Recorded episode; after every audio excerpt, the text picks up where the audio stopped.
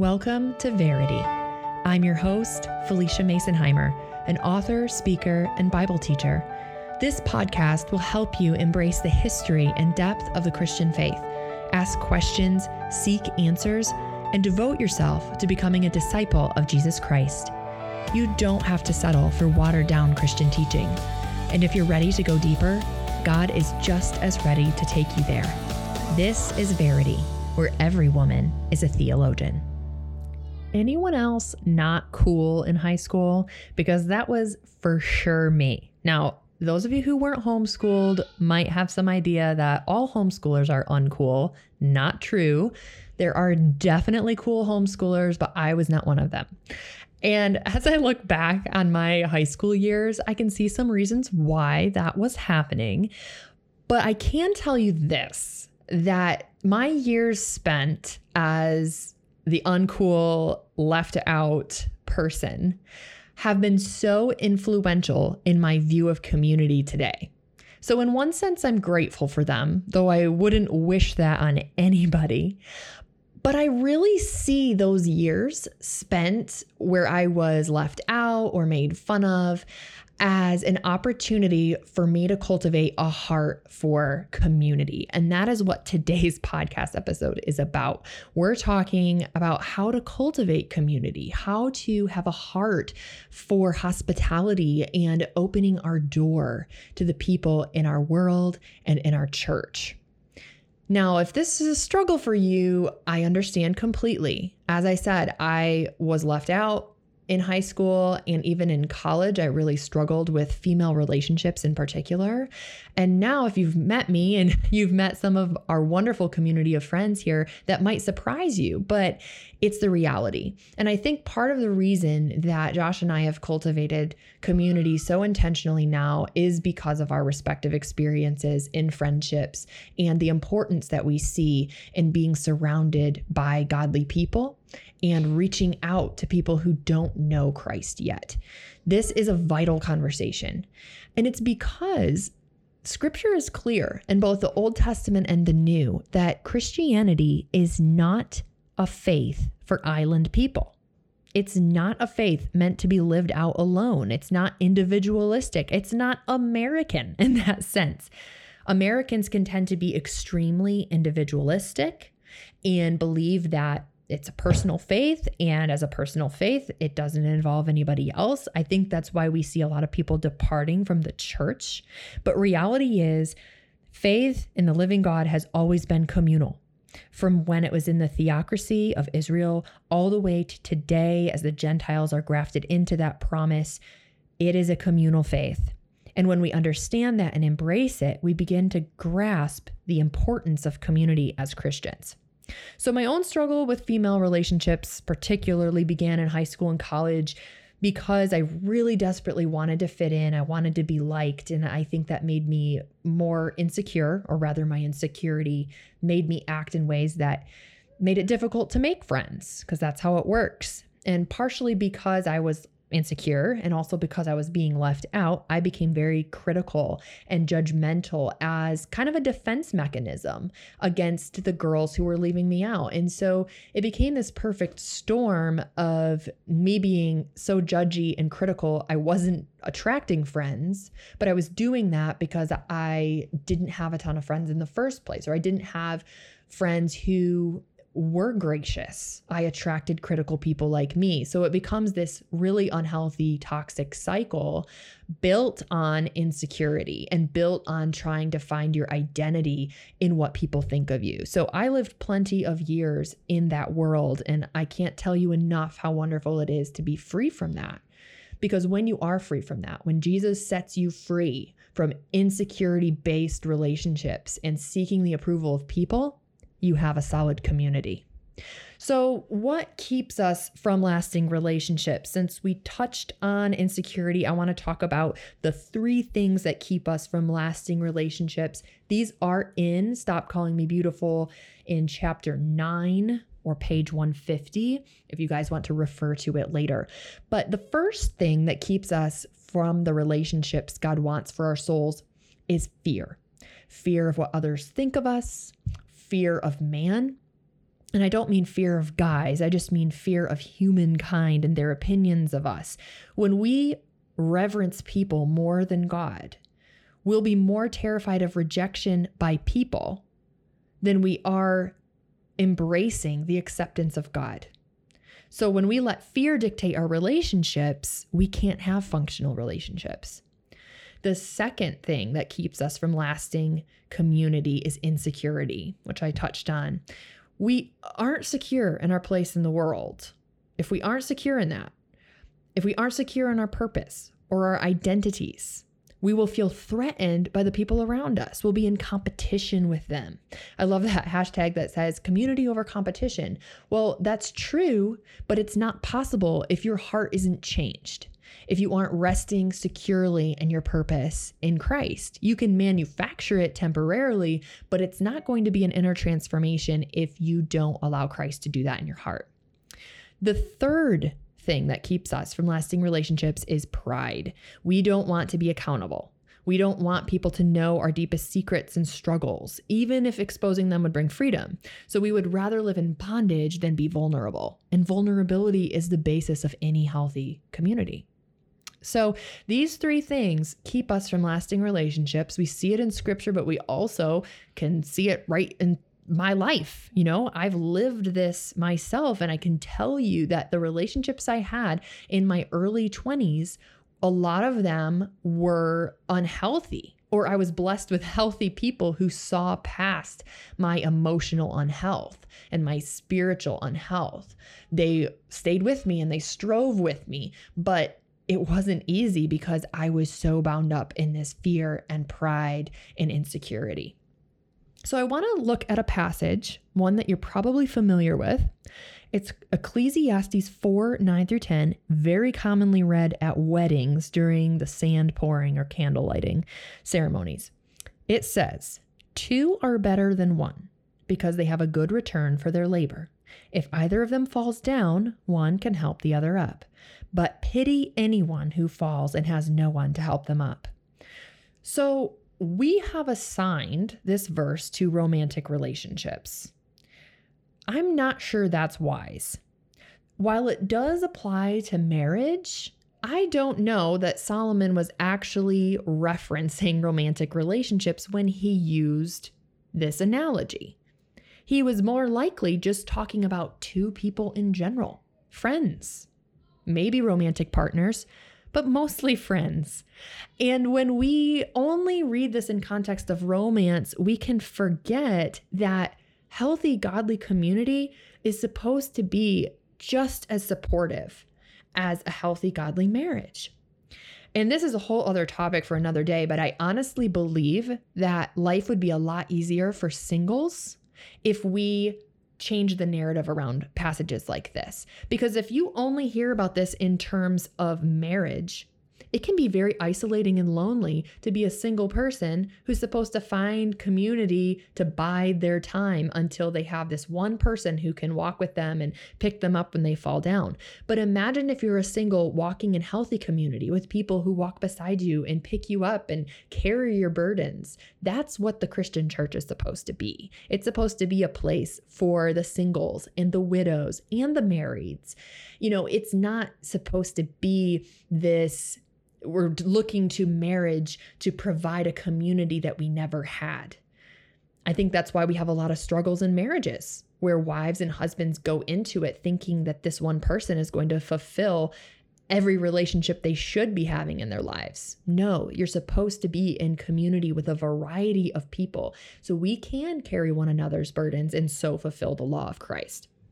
So, a little bit of a turn on the head for Ecclesiastes 4, but I do want to for sure be thinking about that because I, I really think it would empower us to a healthier community. The other verse I want to bring up is Proverbs 18:1, which says, "He who isolates himself seeks his own desire and breaks out against sound judgment." Wow. it's kind of a bold statement. But isolating ourselves is the opposite of good decision making because it has an impact on our character. Another verse that is relevant to this conversation you're very familiar with Proverbs 27 17. Iron sharpens iron, and so one person sharpens another. This is why isolating ourselves is such a big deal. This is why being in community affects our character. Because healthy Christians sharpen one another for the tasks God has called them to. So I live in northern Michigan. This area has a lot of historical locations, including Fort Michilimackinac, which is near the Mackinac Bridge. And at the fort, you can actually go and see a blacksmith working. It's the coolest thing. And when a blacksmith is working, you watch him heat the metal and then pound this hot metal with the pressure of a hammer against an anvil to mold it into the shape that it needs to be, usually so it can become a useful tool. So, this is the imagery the author of Proverbs is giving us that iron is sharpening iron, sharpening more so than shaping. But when a blacksmith is heating this metal to white hot and then pounding it with his metal hammer, that doesn't feel super great at the time, I imagine, if I was a piece of metal. but it shapes it and it gives it purpose and it gives it sharpness and it makes it effective. That's what community does. Godly community shapes us and makes us effective. This is what godly friendships do. Being in relationships does open us up to a risk. It can open us up to the pain of a pounding. But a loving friend is not going to rebuke you unnecessarily. That sharpening is a vital part of our growth, and it's why we need Christian community so much. Now, since we're talking about Christian community, we have to take a moment to address church hurt because church hurt is a real thing and a lot of people are walking through it. Some people take their power to sharpen and instead they use it to cut. They use it to injure people. They use it to slice them with their words, to gossip about them, to influence them and manipulate them. This is not godly. This is not okay in God's eyes. It's sin, but it's also not new. So we see in the New Testament admonitions to unity, admonitions to not quarrel or slander. So clearly, this was something that people struggled with right from the beginning of the church. And that should be encouraging to us because it means that humanity's always struggled with this, but Christ has always been able to overcome it when we walk by the Spirit and not according to the flesh. So I have a couple passages here from the early church leaders talking about this issue. First Peter 4 says, Above all, keep loving one another earnestly, since love covers a multitude of sins. As each has received a gift, use it to serve one another as stewards of God's varied grace. I love that. It's absolutely beautiful how when we're loving one another, we're using it to serve one another.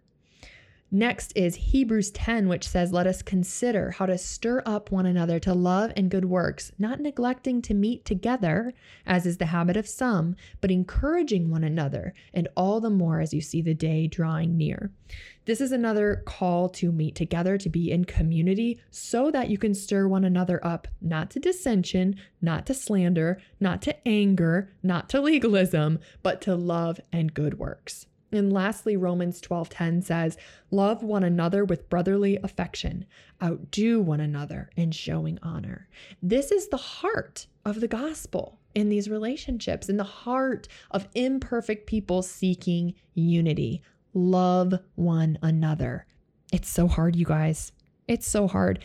Josh and I hadn't really been in any leadership capacity in our church until in the last couple of years. We've been in a lot of different churches because we've moved frequently, changed denominations a couple times, but finally have been more involved in leadership. And it wasn't until that happened that we began to see how dramatic relationships can be in the church. And it can be kind of discouraging. I remember one particular week, I went into the coffee shop where my sister was working and I told her, I just want this situation to be over. It was just one of the most dramatic, wearying situations I'd ever had to deal with. And she turned to me and said, Well, I guess God probably wants our sin to be over too. And I thought, oh my word, that's a heart check right there because Yes, God wants my sin to be over. Is my sin over? No, He deals with it every single day. And so, my call is to bear the burden alongside my community of faith, to bear with these people, to strive with them, to show them the grace God's given me, to love them as God has loved me. John 15 says, This is my commandment that you love one another as I have loved you. Greater love has no one than this, that someone lay down his life for his friends. You know how we often think of that verse in terms of like laying down our physical life? Like, I would die for you. What if we reframed that and really thought, I'm laying down my time? I'm laying down my feelings. I'm laying down what I want to love you, my community. It would change everything. It would change everything. I think all of us have been at a women's conference where we were told, You are a beautiful daughter of the Most High King. And it's true, but it's not the whole truth. The beauty of being God's daughter has some backstory, and it's left out in a lot of messages preached to women. So, if you're tired of hearing the watered down Christian teaching and you're hungry for a deeper spiritual life, I have something for you. Coming so soon, with a launch date of February 18th, is my brand new book, Stop Calling Me Beautiful Finding Soul Deep Strength in a Skin Deep World. Stop Calling Me Beautiful is a book about going deeper with God. I'm going to talk about pursuing the truth of who God is and who we are in relationship to Him, how to study Scripture, how legalism, shallow theology, and false teaching keep us from living boldly as a woman of the Word.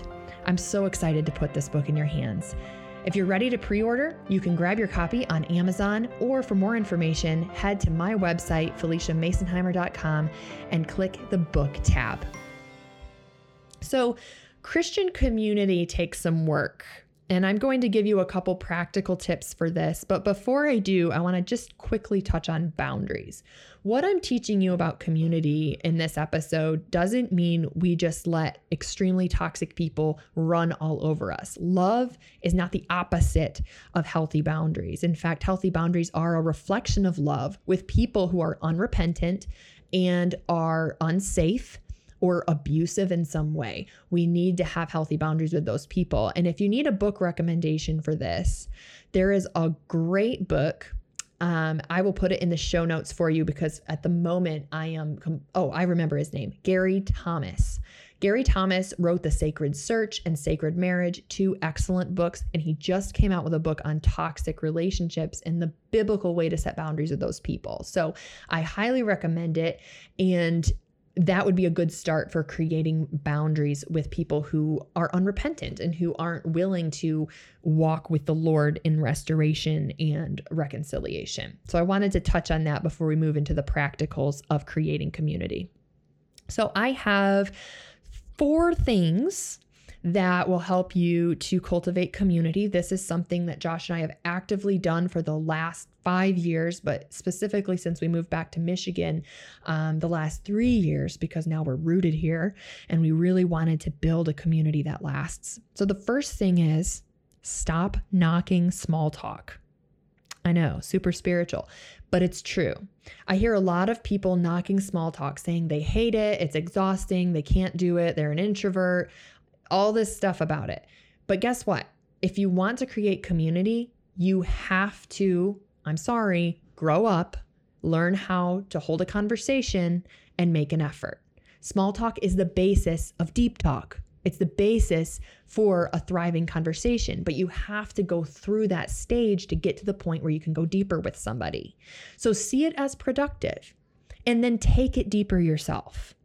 If you struggle with holding a conversation, there are some really great resources online, and some books that I really enjoyed are the How to Be a Lady series, also a book on business etiquette. Etiquette and manners are just a form of selflessness, and it teaches you how to have a conversation in a way that makes the other person feel good, makes the other person feel valued. If you can't hold a conversation, you're really going to have a hard time cultivating relationships. This doesn't mean you have to have a bajillion friends, it doesn't mean you have to talk to 18 people at once, but even just one on one. Be able to ask questions, be able to keep a conversation going, regardless of personality, this is a skill you need to have. And you can adapt it to your personality. You can invite the person over for coffee if you prefer one on one to large groups, but learn how to hold a conversation and stop knocking small talk because it's a foundation for building relationships. The second thing is open your door. Be willing to invite people in and don't wait for your house to be perfect. Our first house, if you will, was an apartment on a second floor. That was the first place I was opening my home and having people over when we were first married. And it wasn't huge, it was actually pretty small. And at the same time, it was so sweet. And we have so many memories and these little photos of gatherings in that place. Dinners in our tiny little living room, dining room that had carpet under the dining room table it's a sweet memory because we opened our door even when it wasn't perfect. The next place was a duplex that was so long and narrow, I can't even believe that we could really live in it. But that was another place that we had people over. Again, not ideal, not perfect, but opening the door was what mattered. And then we lived in a little house here in Michigan with a dining room that barely fit six people around the table. And yet we frequently had 15 and 20 people over because we opened our door. Now, it's going to look different for you based on your stage of life, based on the people in your life. You're going to start out small if this is new for you, but don't think you have to cook this elaborate meal. It's not about you. It's not about what people think of your cooking. It's not about the candles or what's on your walls. It's about making people feel comfortable and wanting to get to know them. And so for us, Sometimes it was burrito bowls, rice, beans, everybody bring a topping. Sometimes it was just pizza. Once a month, we have, for the last two years, we've had our college students over for a pizza party. And it's just pizza and chips, and we all hang out. It doesn't have to be elaborate, but the point is you're opening your door, you're opening your heart, you're inviting people in and saying, I want to know you.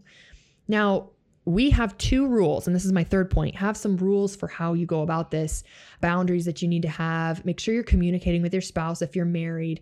But for us, we have two rules. One is the 80 20 rule. It's not really so much a rule for us as just a basic observation. We do 80% of the inviting, 20% of the time we get invited back because people are busy and a lot of people don't prioritize community. And so if you spend all your time hoping to be, you know, reciprocated, hoping people invite you back, then you're not going to keep inviting. So we just understand going in, we're doing this because we want community and regardless of how they respond. If somebody responds, they invite us back, awesome. We're so excited. But if they don't, we're not hurt either. We reached out, we had them over, we did our part. Now, this goes along with our three strike rule. This is our second rule. The three strike rule is we will pursue a couple or a family three times. If they don't respond, they don't seem interested or they show up but they never, you know, seem to initiate hanging out with us, then we stop trying. They're clearly not interested. They have other priorities or maybe other friends and we let it go and we concentrate on other people. This has allowed us to really focus our time on people who want to be with us, who want to spend time with us, and it allows us to free those people to be with the people they want to spend time with. The fourth and final thing is to create community with your heart and attitude. Certain attitudes, certain behaviors make community very difficult. Going back to the beginning of this episode, when I talked about my critical spirit and my judgment, that was a defense mechanism that was alienating to godly and healthy community. Healthy people saw that and they didn't want it. Even today, now that I am a healthier person emotionally, now when I meet someone who's similar to uh, who I was then, I can see that and I can say, okay, this is a person who's still growing, probably not somebody that I'm going to get close with because I can tell they're not healthy. We need to recognize patterns in ourselves that are making community difficult and see if it's truly the other people not wanting to hang out with us or if maybe it's something about us that is causing it, something that's sinful in us that is making community hard. So, a couple questions to ask yourself Do you look for the best in people or do you only see the flaws? Do you bring up flaws in people or judgments or things you notice about them? Do you gossip? I've struggled with this you bring up people who, you know, you have a judgment about? And is that what you talk about with people? That's unhealthy. Do you have a there you are attitude? I first learned this from Anne Ortlund in her book, The Disciplines of a Beautiful Woman, and I love it. When you walk in the door, are you a here I am kind of person, or are you a there you are kind of person? A there you are person is focusing on the others, not on themselves. The third question is Do you make people feel comfortable? Or do you make them uncomfortable by maybe going too deep too fast or asking too personal of questions or maybe telling jokes that are inappropriate or being super sarcastic. I've talked about sarcasm on my Instagram before. It is divisive, it does not build sincere relationships. So you need to ask yourself what kind of conversation are you creating? Are people uncomfortable around you? Are you seeking to make them comfortable? And one of the easiest ways to make people comfortable is to talk about them. It's the topic they know best. The last question to ask yourself is Do you seek ways to spend time with people, to really get to know them, to add value to them, to invite them into your home just to sit around a table and share coffee? Invite them after dinner and just have dessert. There's so many great ways you can do this. And it doesn't have to be your home either. You can meet in a park, you could go do an activity together. I have asked mom friends to go grocery shopping with me. We got a chore done and we got to hang out. So there's a lot of creative ways you can cultivate community by initiating it and seeking to spend time with people. Ultimately, lasting godly community, it's about selflessness. It's about giving with no expectation of return. But then when someone does give you that return, when they do say, Me too, I want a friend, you're right there ready to walk with them in it. There's this amazing quote by C.S. Lewis that you've probably heard, and I just absolutely love.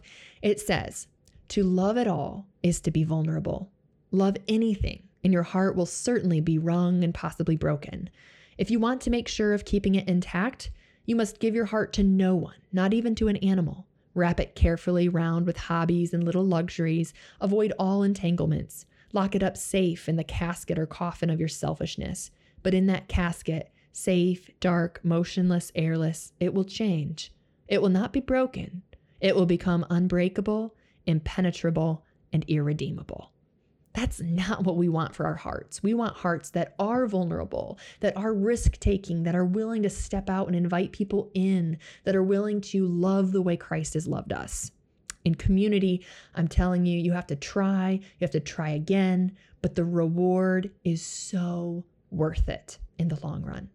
If you want more resources on this, you can see the community highlight on my Instagram where it gives you some examples of how people showed up for us when I broke my leg in June of 2019. Some great ideas for how to bless people who are struggling and how to invite them into your home. And then the making friends highlight on Instagram as well would be super helpful to you. A couple of books you might consider Friend-ish is one by Kelly Needham. Also, the turquoise table. I can't remember the gal's name who wrote that off the top of my head. Those two might get you started with some ideas for making friends and starting to cultivate this community process. Also, Sally Clarkson's Life Giving Home is another great resource, and I will link these in the show notes. Thanks for joining me today, guys, and I will see you next week.